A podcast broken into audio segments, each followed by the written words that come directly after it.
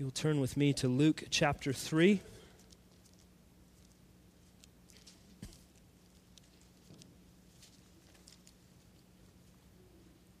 Luke 3. Today we will be looking at verses 21 and 22 as we can uh, continue our journey through the Gospel of Luke. Our key words this morning for our worshipers in training are water, divine, and Trinity. Now, every four to eight years, the world watches on as the United States inaugurates a new president. If you think about it, if you've ever seen it, it's full of fanfare, and it's unlike almost anything that happens in the world. Consider only a few events that go on and, and some of the cost involved in that. There's generally a big parade. The last one involved over 13,000 people. Three million visitors from all over the country went to Washington, D.C. to witness the event live and in person. There's the oath of office and the, the swearing in ceremony and the actual speech from the new president. The last one, just that alone, cost $1.24 million. And then, of course, they have to construct a platform and put chairs on the White House lawn for everyone to observe for $3.5 million. They hire police and Secret Service agents and military security for $15 million. Leading up to and following the actual ceremony, there are 10 different inaugural balls for about $45 million even give money to the Smithsonian Institute $700,000 so that they'll stay open longer to accommodate all of the, the large numbers of people that will be in town. The total of an inauguration topping just over $150 million. And of course, they get more and more and more elaborate as the years progress. Literally, there's nearly an entire month of events to inaugurate a new president. It doesn't take long after that until half the country doesn't like him anymore. now, there's nothing new or uniquely American about this either. Although most other nations that participate in such elaborate festivities for a new leader are dictators or, or monarchies, uh, men and women love to honor their king. And often they do so at seemingly unlimited expense. We want to exalt our leaders, to put them on a, a pedestal and present them to the world and celebrate them to extreme excess. Sometimes you see when companies get a new CEO, or when military units get a new commander, or even sometimes when churches get a new pastor, there's a great deal of hype surrounding the event.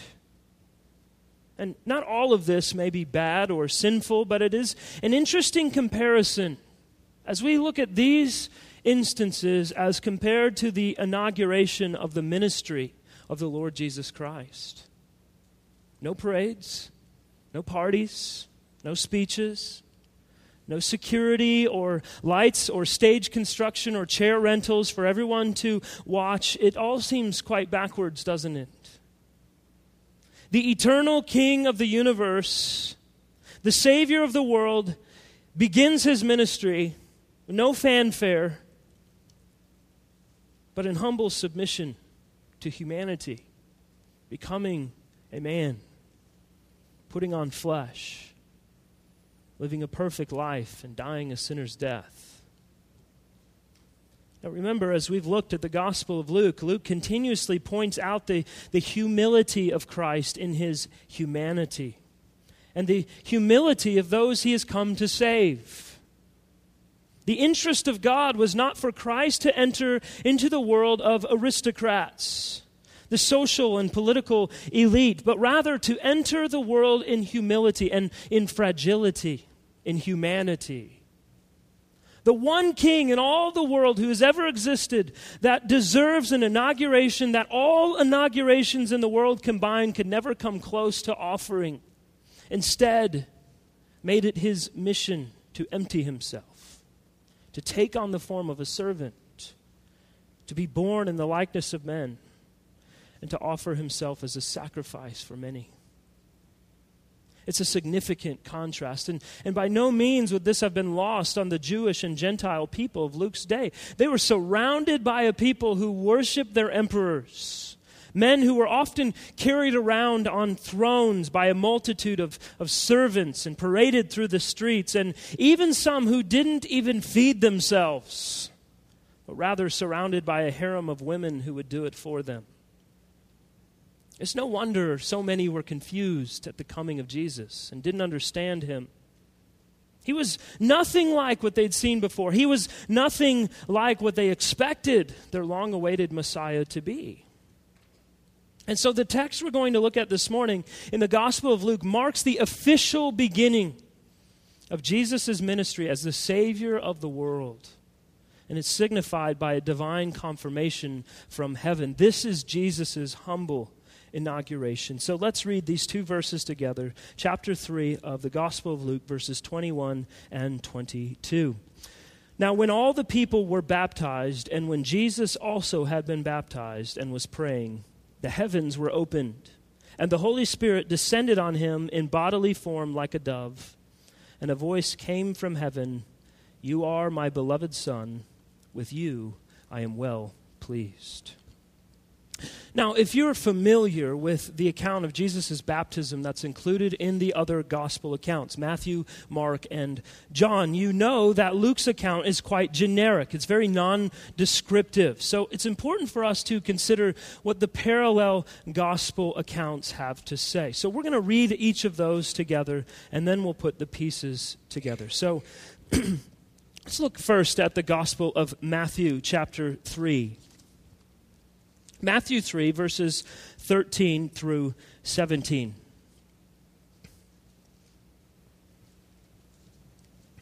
Then Jesus came from Galilee to the Jordan to John to be baptized by him. John would have prevented him, saying, I need to be baptized by you, and do you come to me? But Jesus answered him, Let it be so now, for thus it is fitting for us to fulfill all righteousness. Then he consented. And when Jesus was baptized, immediately he went up from the water, and behold, the heavens were opened to him, and he saw the Spirit of God descending like a dove and coming to rest on him. And behold, a voice from heaven said, This is my beloved Son, with whom I am well pleased. Now turn over to Mark, the Gospel of Mark, chapter 1.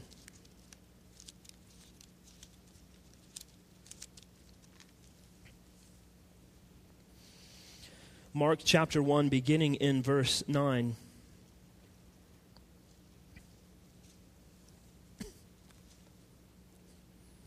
In those days, Jesus came from Nazareth of Galilee and was baptized by John in the Jordan. And when he came up out of the water, immediately he saw the heavens opening and the Spirit descending on him like a dove.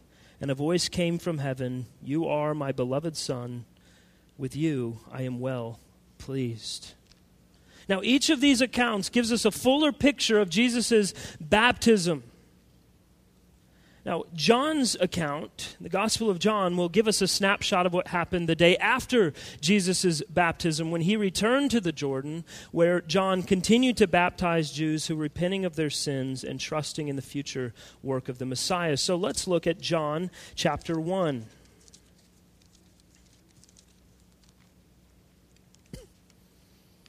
John chapter 1, verses 29 through 34. The next day, he, John the Baptist, saw Jesus coming toward him and said, Behold, the Lamb of God who takes away the sin of the world. This is he of whom I said, After me comes a man who ranks before me, because he was before me. I myself did not know him, but for this purpose I came baptizing with water, that he might be revealed to Israel. And John bore witness I saw the Spirit descending from heaven like a dove, and it remained on him.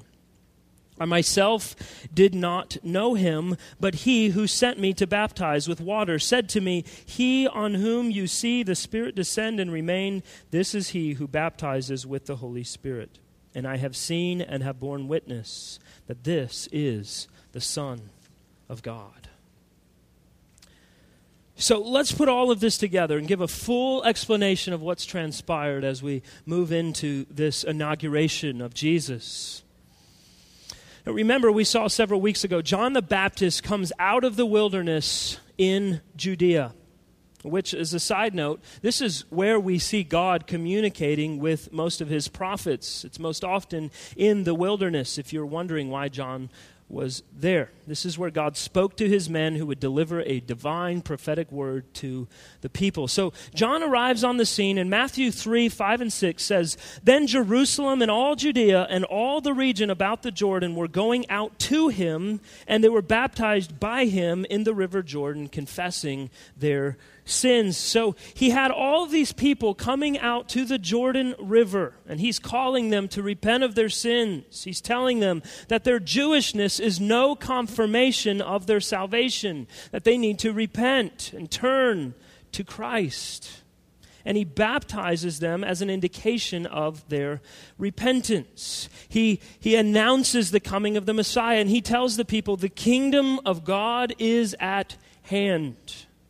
Now, if you recall last week, John told the priests and the Levites who showed up to question him about what he was doing and whether or not he was the Messiah or Elijah, he very quickly changed the focus away from him and onto Christ. The one whom John said he was not even worthy to untie his sandal straps. And now Jesus travels from Nazareth, which was north of Jerusalem, down to the Jordan River in Judea, which is south of Jerusalem. And John 131 records the words of John the Baptist admitting that at first John did not even recognize who Jesus was.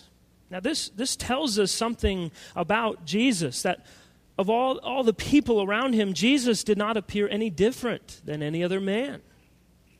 There wasn't a glow about him, there was no halo over his head. He appeared just like every other Jewish man in the region. So Jesus comes to John the Baptist and he identifies himself. And immediately, what do we see John doing? He displays the very same humility that we saw from him last week. John is adamant about not baptizing Jesus, but rather Jesus baptizing him. But Jesus insists, saying, It is fitting for us to fulfill all righteousness. So Jesus is baptized by John. He's coming up out of the water. He was immersed. That's what Matthew and Mark both identify and all heaven breaks loose. The heavens open, the Spirit of God descends like a dove and rests upon Jesus, and the voice of the Father is heard from heaven saying, You are my beloved Son, with you I am well pleased. And the next day, Jesus returns to the Jordan where John was baptizing, and John affirms the Messiahship of Christ when he says, Behold, the Lamb of God who takes away the sin of the world. That's a complete picture of what we look at in all the four gospel accounts together. And all of this comes to inaugurate the ministry of Jesus, to confirm his messiahship and his divinity. Now, there are many different things that we can consider from just these two verses, but I want to focus on three specific areas this morning. First, I want to ask the question of the text why was Jesus baptized? Secondly, I want to highlight the main point of these verses being the divine confirmation of Jesus by the Father. And lastly, we will look at a clear indication of the Trinitarian nature of God and why it is significant at the very beginning of Jesus' earthly ministry. So, first, why was Jesus baptized? More specifically, since John's baptism is a baptism of repentance, for the forgiveness of sins, according to verse 3 of the same chapter, why was Jesus baptized? So let's be clear here. It's undeniable that in the text that baptism is only for those who have repented of their sins and placed their faith in the Lord Jesus Christ. Otherwise, what John was doing is meaningless. And now we know from the Bible that Jesus was without sin. 2 Corinthians 5 tells us Jesus knew no sin. Hebrews 4:15 very clearly says Jesus was without sin. So why the baptism? Because he has no sins to be forgiven. And this was essentially what John was saying when he initially countered Jesus in his interaction and he said, "I need to be baptized by you." In other words, this doesn't make sense. In fact, John may have thought, this really discredits all that I have proclaimed and called these people to. The assumption is that Jesus being baptized makes baptism look like something else entirely, having nothing to do with sinners anymore, because Jesus was without sin. But that's not the case at all. We know it because Jesus' response to John in, in Matthew 3:15. He says, "Let it be so now, for thus it is fitting for us to fulfill all righteousness." So, by no means was Jesus discrediting what John was doing in baptism, but in fact, he's highlighting the importance of it. We know God commanded baptism. John himself said he was sent by God to baptize with water in John 1:33. So Jesus is affirming the significance of baptism. And Jesus' statement to John is essentially, it is right for me to do everything that is right. That's what he means by that. It is right for me to do everything that is right.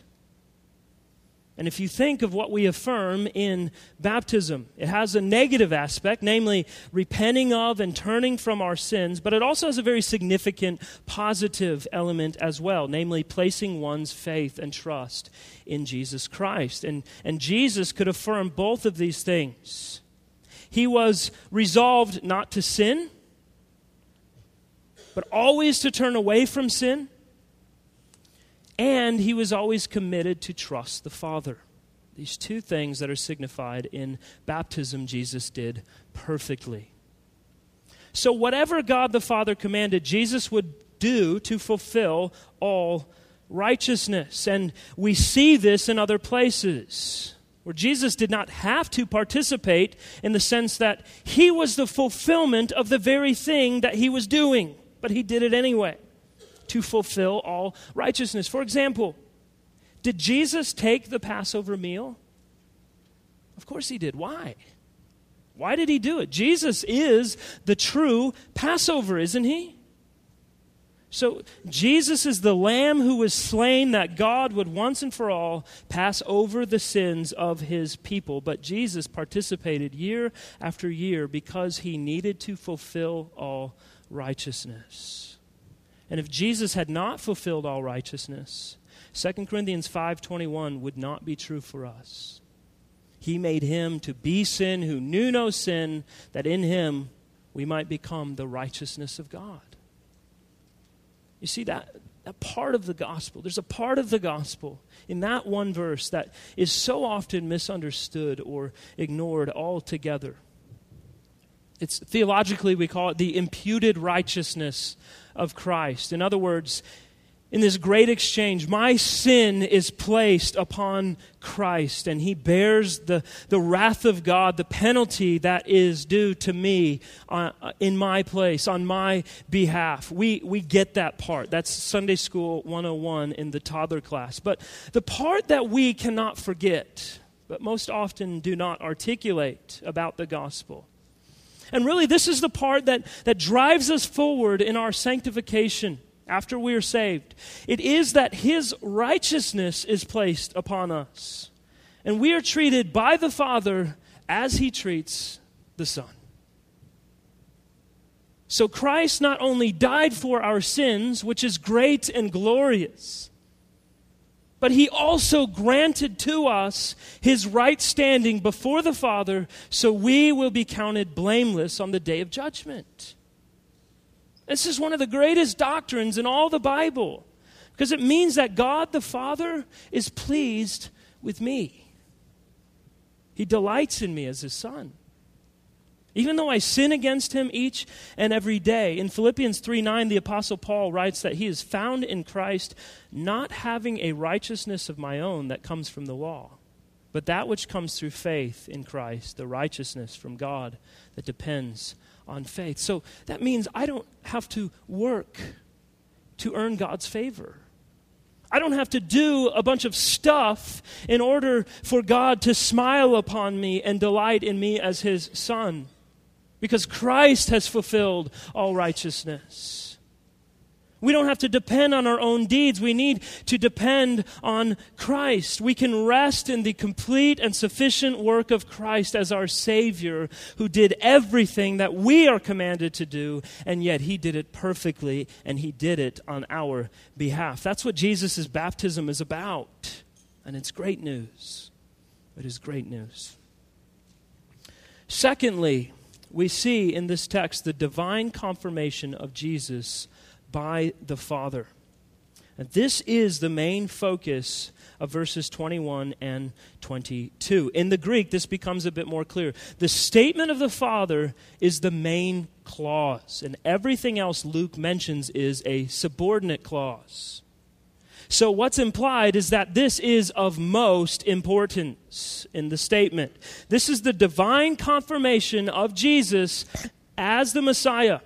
It is the testimony of the Father to the Son.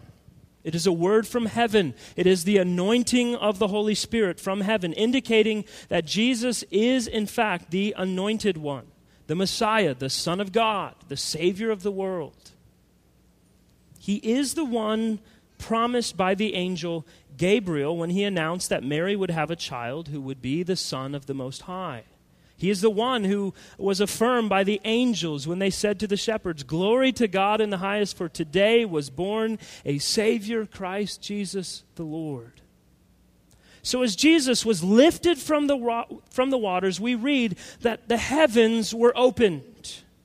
This in itself, in itself, the heavens opening is very significant. Whenever we read of the heavens being opened in the Bible, one of two things, sometimes both things, are happening. One is that God is appearing in some way, either through visions, we read in Ezekiel 1 1, angels, we see in John 1 51. Uh, we see the heavens being open when Stephen is martyred in Acts 7.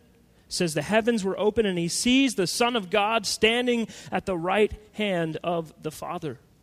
Revelation 19:11 the heavens are open and John writes that he sees a white horse and the rider of that white horse is called faithful and true.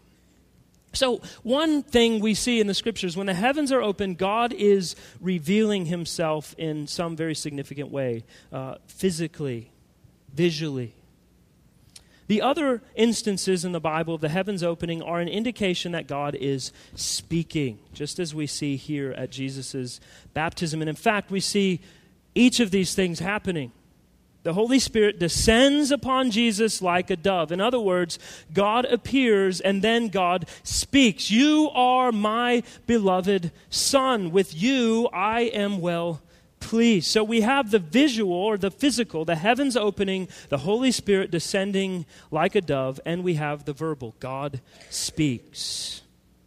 And we can safely assume that the multitudes at the Jordan who were present at that time of Jesus' baptism also saw this happening because John indicates in the Gospel of John that John the Baptist saw everything as it happened. So, three things happening here. Perhaps they're obvious in terms of what the Father is revealing about the Son in His words that He is my Son. In Him I am well pleased. First, God is pointing to the kingship of Jesus. Remember, chapter 1, verse 35 Mary was informed that Jesus would be called the Son of God. And as the Son of God, he was supernatural, he was fully divine. And while Luke has focused very intently on emphasizing the humanity of Jesus, he's also been very unmistakable in identifying his divinity. In Luke chapter 9, we're, we're going to see where the Father says that Jesus is his Son, and all that Jesus says is to be obeyed. In other words, when he speaks, it is on my behalf. And in chapter 10, verse 22, we read, All things have been handed over to me, this is the words of Jesus, by my Father, and no one knows who the Son is except the Father, or who the Father is except the Son, and anyone to whom the Son chooses to reveal him. So Jesus has a very unique, supernatural relationship to the Father. And the words of the Father, You are my beloved Son, are an allusion to the, the messianic psalm, Psalm chapter 2, which really highlights the point all the more. This is Psalm 2. The Lord said to me, You are my Son. Ask of me, and I will make the nations your heritage, and the ends of the earth your possession. You shall break them with a rod of iron and dash them in pieces like a potter's vessel. Kiss the Son, lest he be angry, and you perish in the way, for his wrath is quickly kindled. Blessed are all who take refuge in him. So, this is clearly a, an emphasis on the kingly reign of Jesus, given to the Father from heaven. Secondly, the Father is revealing the perfection of Jesus. He says that he is pleased with everything about him. This is an allusion to Isaiah chapter 42, verses 1 through 4. Isaiah writes the words of the Lord Behold, my servant, whom I uphold, my chosen, in whom my soul delights. I have put my spirit upon him he will bring forth justice to the nations. He will not cry aloud or lift up his voice or make it heard in the street. A bruised reed he will not break, and a faintly burning wick he will not quench. He will faithfully bring forth justice. He will not grow faint or be discouraged till he has established justice in the earth, and the coastlands wait for his law. So the Father is pleased with his Son. His humble birth, his 30 years of perfection up to this point. Jesus has not done one single deed or had one single thought or said one single word that has displeased the Father. For 30 years, his inner devotional life has transcended that of every man who has ever lived. Unequal prayer and meditation and union and communion with the Father and the Holy Spirit as he grew in his comprehension of who he was and what he was to do. So, through his infancy, his childhood, his, his teenage year, and now into manhood, Jesus grew from grace to grace, from holiness to holiness, in subjection to and full of love for the Father, without a single stain of sin upon him. He was perfectly righteous in every regard. This was most certainly well pleasing to the Father. And the third thing we see the Father doing is anointing and appointing Jesus for ministry.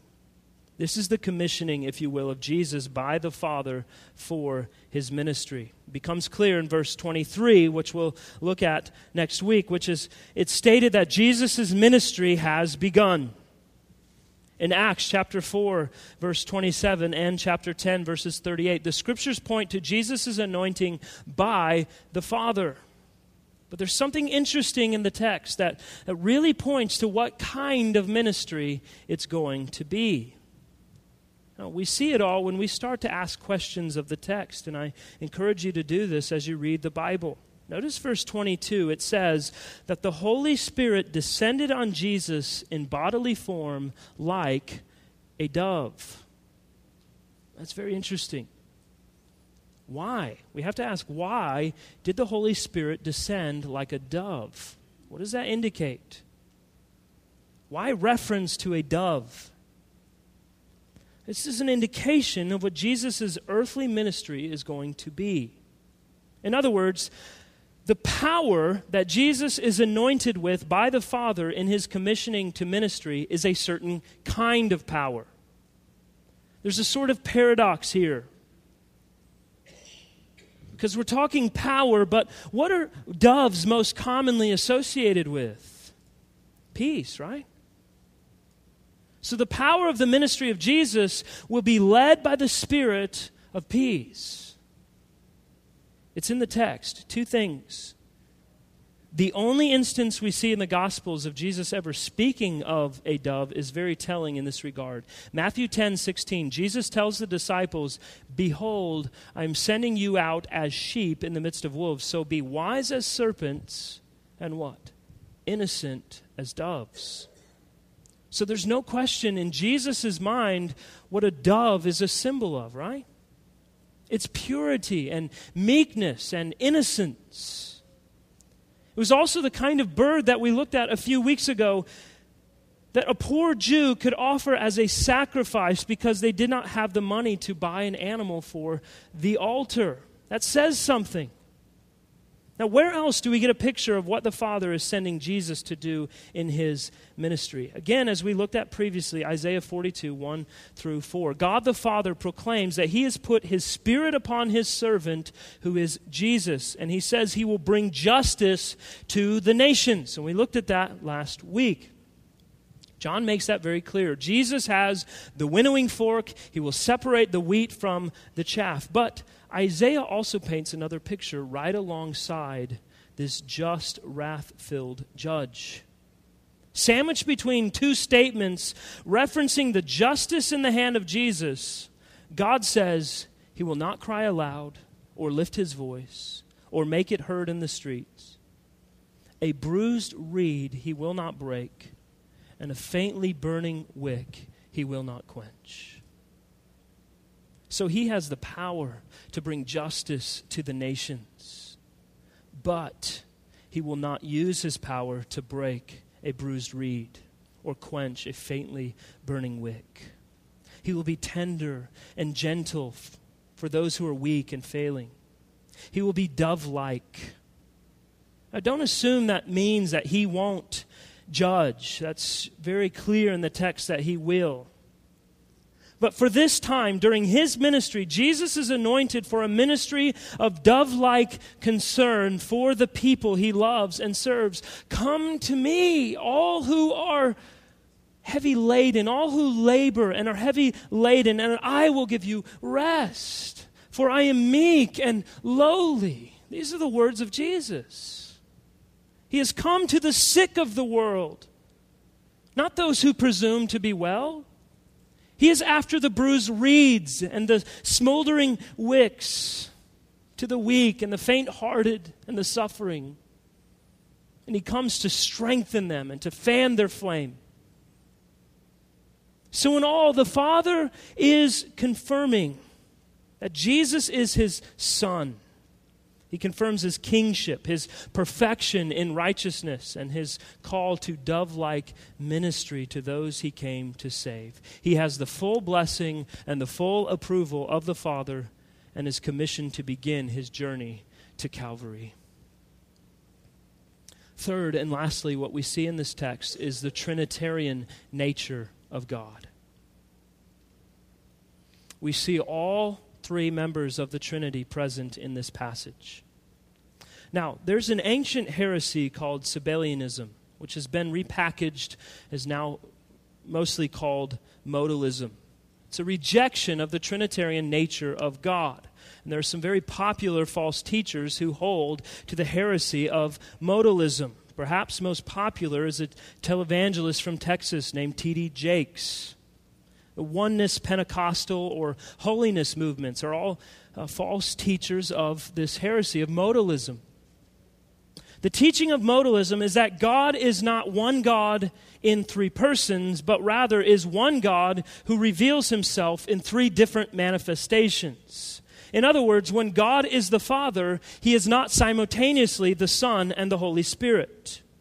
Likewise, when he is the Son, he is not the Father or the Holy Spirit. So if you're thinking ahead a little bit, that means that when Jesus was fulfilling his earthly ministry, who was in heaven? No one. Apparently. I think this passage alone in the scriptures, there are countless passages, but this alone is enough to hang modalism out to dry. It is clearly Trinitarian in nature. It's also a good passage to turn to with Jehovah's Witnesses who think that the Holy Spirit is simply some sort of aura or force, but not a spirit being. But the picture here that we see is very beautiful. It's full of hope, it's full of reassurance. If we consider that God is God and there is only one God, the Father says, I am well pleased. We must also conclude that the Son and the Holy Spirit are likewise pleased. So at the at the occasion of the baptism of Jesus, there's divine pleasure among the members of the Trinity in all that has and all that will transpire. The second person of the Godhead comes out of the water, and he was praying. The third person descends in bodily form like a dove upon him. And the first person made the glorious statement in regards to his pleasure of the Son. So the Holy Trinity rejoices together at the Jordan as they commemorated and celebrated the inauguration of Jesus' ministry. And there's something wonderfully helpful and comforting in this for all of us. Here we see all the members of the Trinity actively involved in the official start of Jesus' ministry. It is a display of the power of God at work in his Trinitarian nature to do what is necessary for the redemption of mankind. In other words, we see the unity of the Trinity working for the good of man, for our good. And all three persons are pleased in this moment because they know what is to come. They know that final, ultimate, eternal salvation for the souls of men lies ahead. All three persons are equally concerned with the redemption of souls. Likewise, the Bible shows us in many instances that all three persons are also involved in our redemption. The Father elects a people unto salvation gives them to the Son. The Son has died on their behalf and raised from the dead, bearing the penalty of our sins, granting us a righteousness not of our own, so we can have a right standing before the Father. And as we looked at last week, the Holy Spirit regenerates the heart, and we're able to respond to the call of the gospel in repentance and faith indwelling the believer, working in us for our perseverance and our sanctification. So we see the work of the Trinitarian nature of God in our regeneration, in our salvation. And so a man or a woman, maybe it's you, a man or a woman may feel completely, utterly helpless and beyond understanding and beyond forgiveness and beyond the grace of God. If you think that, I want to tell you you're wrong. The gospel is the good news of a divinely given righteousness that we cannot earn and we do not deserve. It is made available to us by the grace of God through faith, apart from anything that we can say or anything we can do. Our Trinitarian God delights in saving the so called unsavables of the world. And that is great news for sinners like us. We're broken. We're, we're needy. And at the end of it all, we have to admit that we are completely helpless. But there's hope and strength and grace upon grace upon grace in the suffering servant, Jesus Christ, who was commissioned to come and die on our behalf. God will judge, He will. But God is patient. And the call is to repent of our sins, to turn from our sins, to look to Christ. Not trying to clean ourselves up, we can't. There's nothing I can do to make myself acceptable before the Father, but to lean in on Christ, to trust in Christ, who's died on our behalf, who's granted us a righteousness not of our own, that we can have a right standing before the Father, that He will look on us with delight that He will love us, He will cherish us as His sons and daughters, and He will care for us all the days of our life unto eternity. That's good news. Let's pray.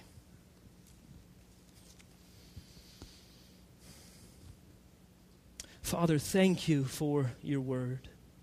Thank you for sending Christ into this world in humility, in humanity, to do what we are unable to do to grant us what we are unable to earn,